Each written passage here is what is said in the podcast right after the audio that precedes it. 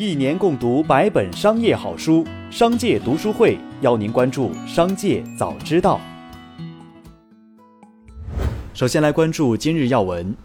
据内幕纠察局的调查拍摄，在华莱士后厨，工作人员未戴口罩、手套制作炸鸡汉堡，鸡块掉在干地面上捡起放回去，掉在湿地面上捡起来重新炸。清洗抽油烟机，洗剂直接滴进油锅，很多顾客评价吃完拉肚子。另一家高销量的韩式炸鸡店后厨，炸鸡预先炸好，堆在厚油渍墙角，年糕等辅料里苍蝇乱趴，掉在地上垃圾桶的炸鸡捡起重新炸，继续卖。每天过滤老油，加入新油，继续使用，永不更换。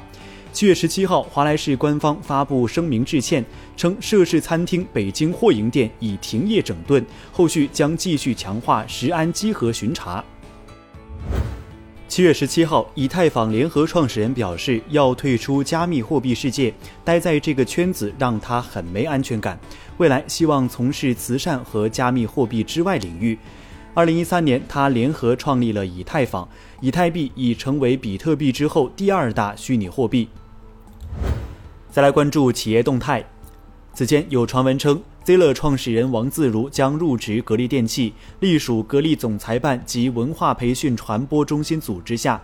近日，一张格力文化培训传播中心的一篇文章证实了上述传闻。文章提到，结合自己的求学、就业和创业经历，公司领导王自如为初入职场的新伙伴分享了“心态归零，拥抱未来”的八字箴言。文中还附上了王自如身穿淡蓝色衬衣的照片。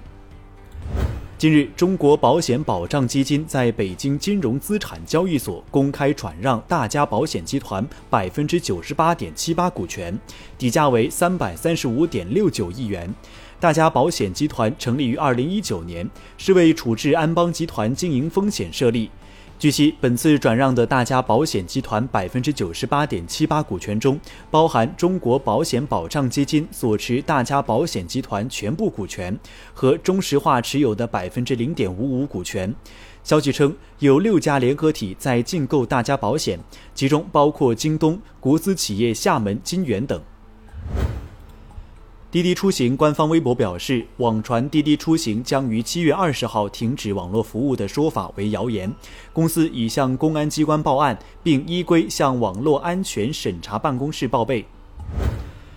据报道，有用户通过美团下单代购感冒药品的跑腿订单，但骑手将自己的药品给用户，谎称从药店购买。七月十七号，美团跑腿回应称，对骑手账号作出永久封禁处理，涉事骑手被警方行政拘留。此外，美团表示，美团跑腿提供同城帮送和帮买服务，如果用户有买药需求，建议通过美团 App 或美团外卖 App 中美团买药频道购买，安全更有保障。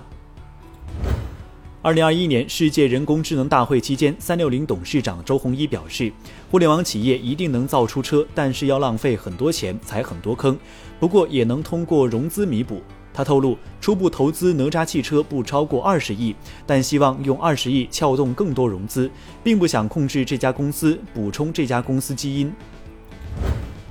债务危机爆发八个月之后，国内芯片业航母紫光集团进入破产重整程序。七月十六号晚，紫光股份、紫光国威和学大教育等上市公司同时发布公告称，于当天收到间接控股股东紫光集团的告知函。北京市第一中级人民法院裁定受理相关债权人对紫光集团的重整申请。紫光集团债务规模大，境内外债权人多，启动司法重整有利于固化前期与战略投资者的沟通成果，加快促成不同债权人诉求达成一致。人人视频在应用商店下架后，七月十四号起，有用户发现人人视频上大量影视剧消失，新剧《致命女人》和经典美剧《摩登家庭》等热门作品无一幸免。在人人视频微博留言中，大量用户要求人人视频对付费会员做出解释，并且退款。一名熟悉文娱产业的投资人称，人人视频能够长期生存部分得益于避风港原则。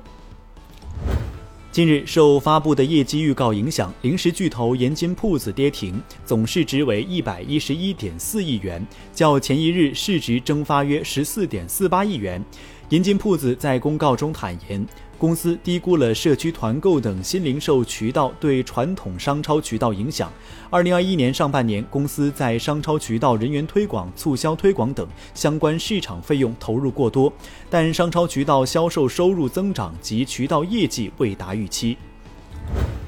再来关注产业新闻。据报道，黑龙江双鸭山一万八就能买一套七十平米的二手房。拍客实地探访，房子位于四方台区，距离市区二十公里左右。当地居民称，八千买一套房的事是真实的。中介称，最近有很多南方人委托来买，一天来二十多个，买得也快，不墨迹。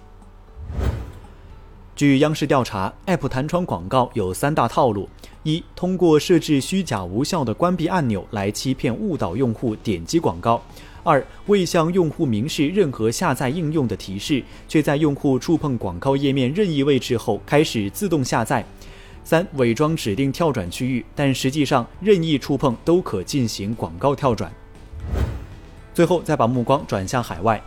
当地时间十六号，日本大阪府泉佐野市发布消息称，一名在当地备战东京奥运会的乌干达举重选手消失。他在酒店房间内留下的信件中表示，想在日本工作。失踪选手名为尤里乌斯·塞基托雷科，现年二十岁，疑似已乘坐新干线前往名古屋市。有当地市民表示，曾在傍晚时分看到一名因买票而发愁的黑人男子。以上就是本期《商界早知道》全部内容，感谢收听，下次再见。